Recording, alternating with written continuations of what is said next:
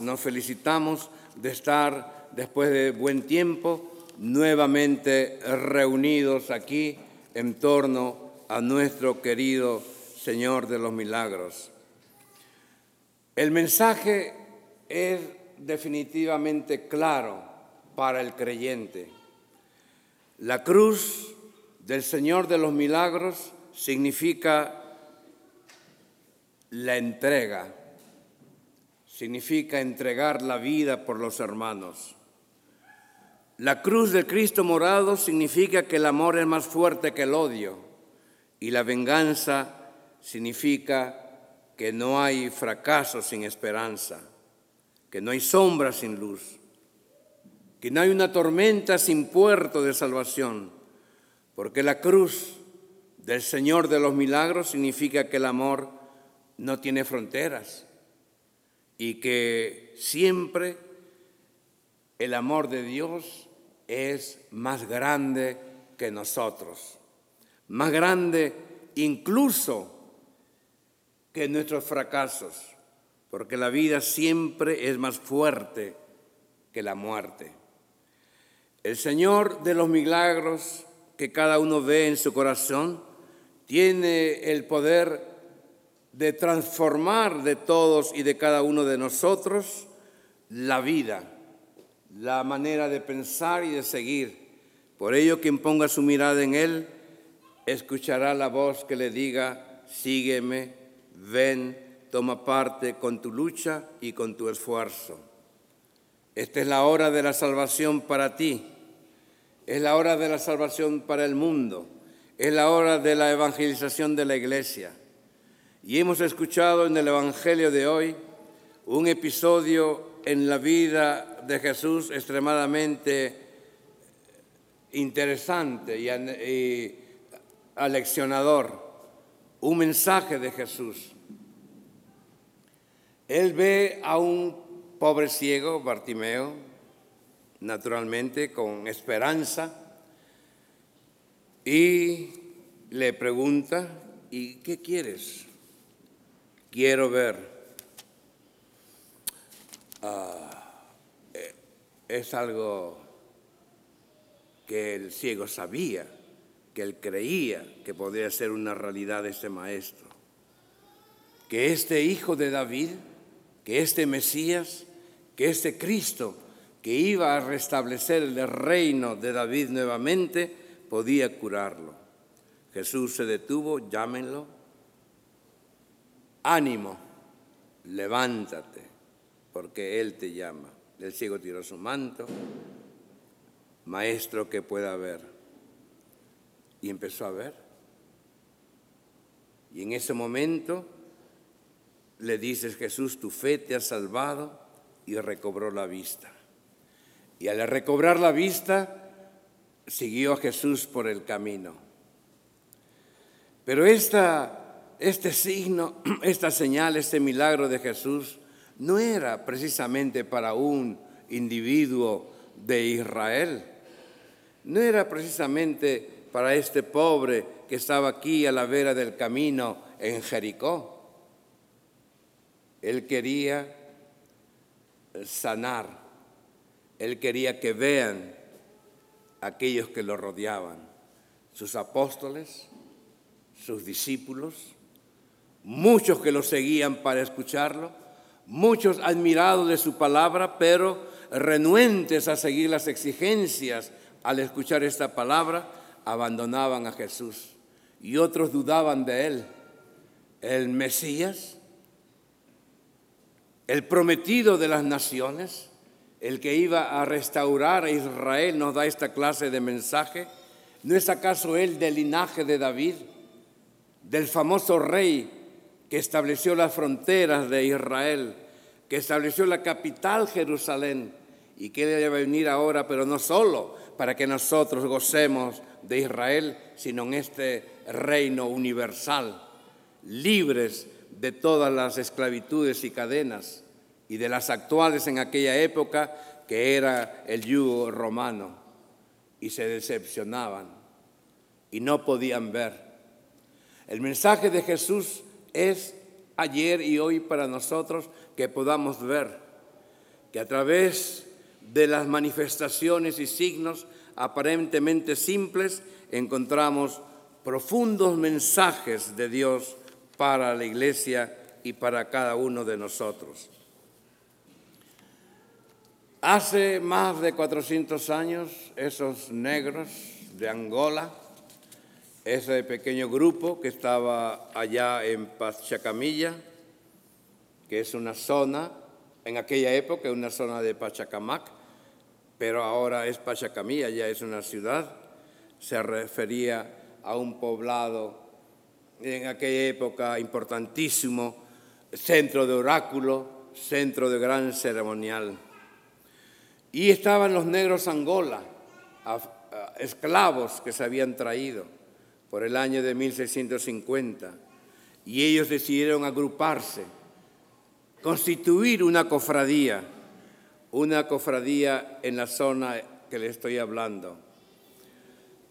También allí habían indios y sucede algo interesante, ellos empiezan a convertirse.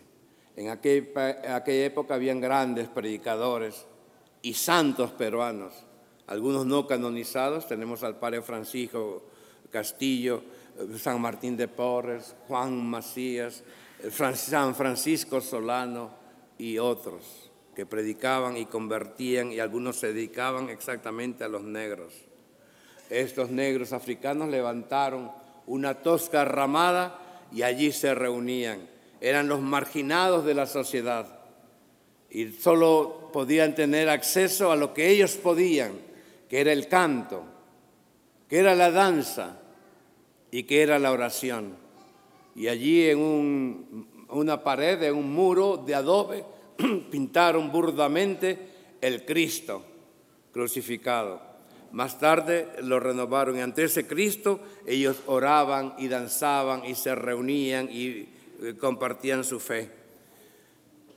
Cuando llega el gran terremoto, y que fue el día en el cual estupefactos, sorprendidos, que ese pequeño muro que había sufrido lluvias y garúas y soles, ese pequeño muro en el cual contenía el Cristo crucificado era lo único que había quedado indemne, lo único que había quedado en pie para maravilla de todos.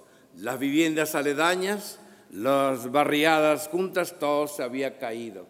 El eh, padre Francisco Castillo y otros salieron de la iglesia eh, del colegio San Pablo, que era la iglesia de San Pedro, de la catedral, y hacían rogativas y procesiones y rogaban por la eh, restabilización de este cataclismo.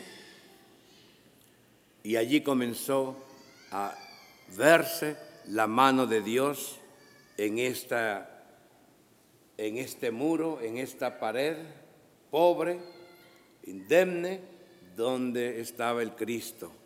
La historia ustedes quizás las conozcan y es larga y hermosa y sorprendente, pero sabemos que allí, ante la presencia divina, efectiva, fehaciente de la mano de Dios, se estableció el convento de las Nazarenas. Y estas eh, beatas, estas mujeres místicas, quisieron construir allí su monasterio. Y de tal suerte que ese Cristo aún ahora se conserva en el convento de las Nazarenas.